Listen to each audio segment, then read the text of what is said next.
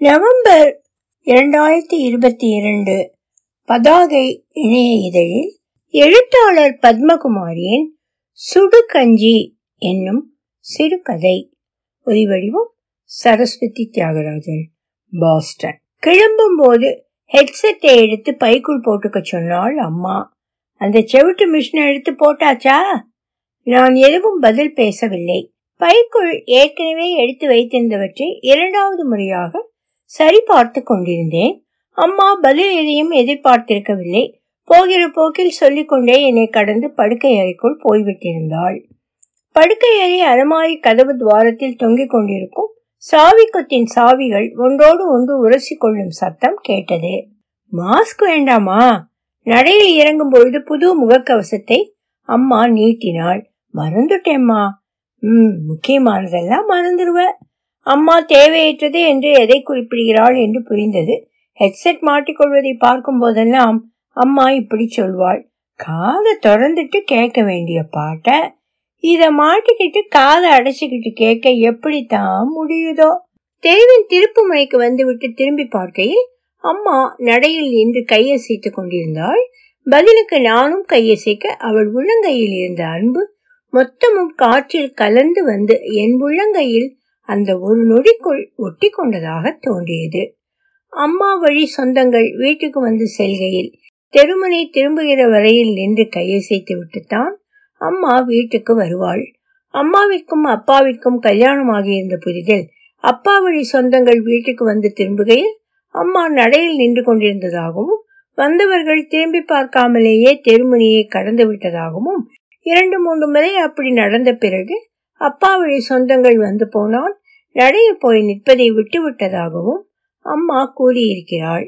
அம்மா அடிக்கடி இதை சொல்லி இருக்கிறாள் அம்மா வீட்டு சொந்தங்கள் வந்து திரும்பும் போதும் இதை பற்றி சொல்லி இருக்கிறாள் அப்பா வழி சொந்தம் வந்து திரும்பும் போதும் இதை பற்றி சொல்லி இருக்கிறாள் ஆனால் இந்த இருவேறு நேரங்களிலும் அவள் கண்கள் வெவ்வேறு மொழி பேசுவதை கண்டிருக்கிறேன்.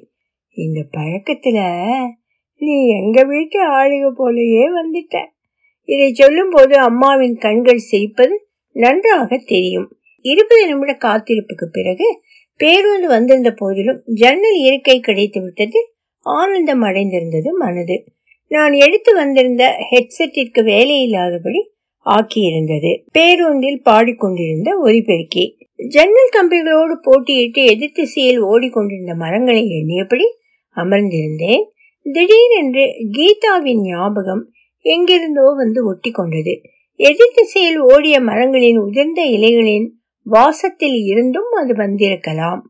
ஒரு மணி நேரத்திற்கு முன்னால் கொட்டி தீர்த்திருந்த மழையின் மிச்சமாக ஜன்னல் கம்பிகளில் ஒட்டி கொண்டிருந்த மழை துளிகளிலிருந்தும் அது வந்திருக்கலாம்.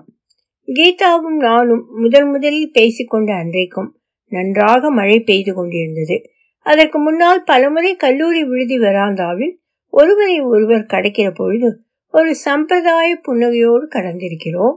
மற்றவர்கள் எங்களை அழைப்பதிலிருந்து என் பெயர் அவளுக்கும் அவள் பெயர் எனக்கும் தெரிந்திருந்தது.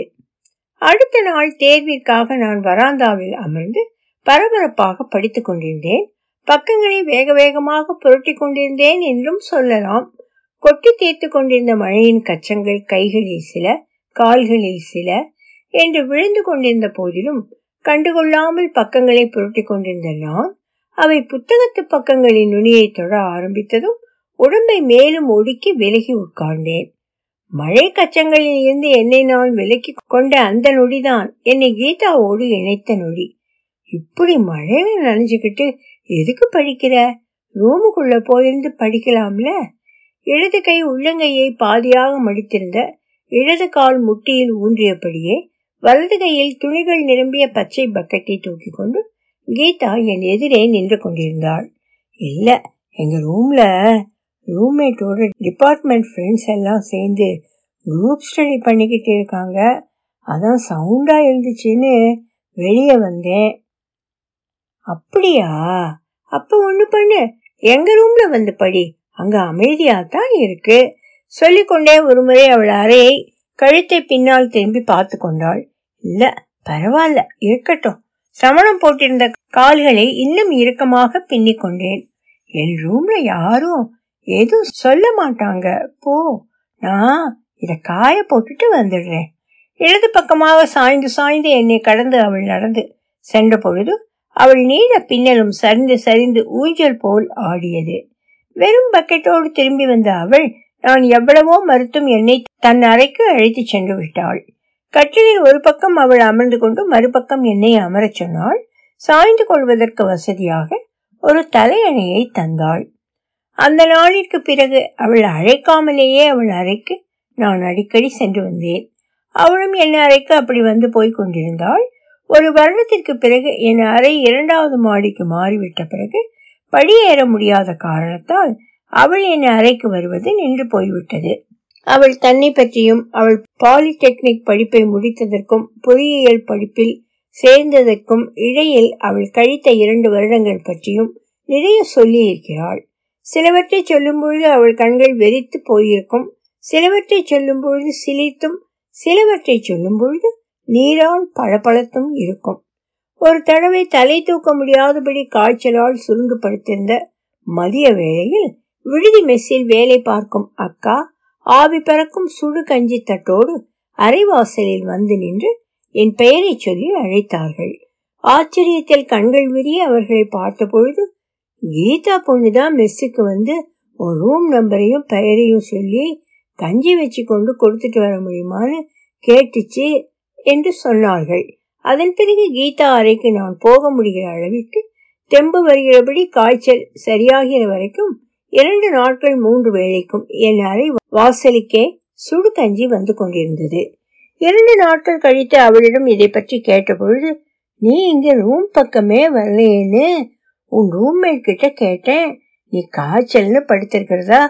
சொன்னா. என்று பதில் சொல்லிவிட்டு அதை கடந்து அதற்கு சம்பந்தமே இல்லாத ஏதோ ஒரு பேச்சுக்கு சென்று விட்டிருந்தாள். நானும் அவள் பேச்சை பிடித்து கொண்டே அவளோடு சென்று விட்டிருந்தேன்.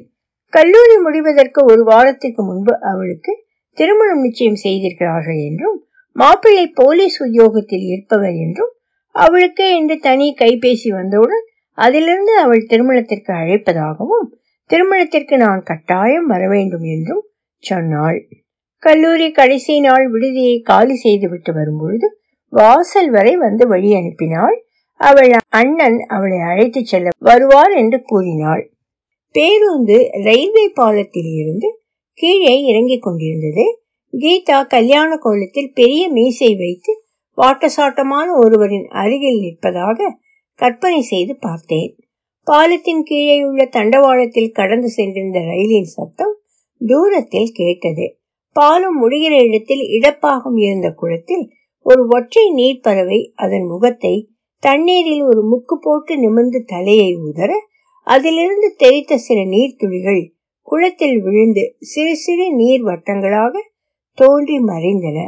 அடுத்த நிறுத்தத்தில் இறங்குவதற்காக பையை இழுக்க ஜன்னல் கம்பியில் ஊன்றியிருந்த கையை எடுத்த பொழுது கம்பியில் ஒட்டியிருந்த ஒரு சிறு துளி கை முட்டி மடிப்பின் அருகில் விழுந்தது. விழுந்த துளியை தேய்த்து துடைத்து விட்டு கொண்ட பொழுது சுடுகஞ்சி வாசனை வந்தது. ஒலி வடிவம் சரஸ்வதி தியாகராஜன் பாஸ்டன்.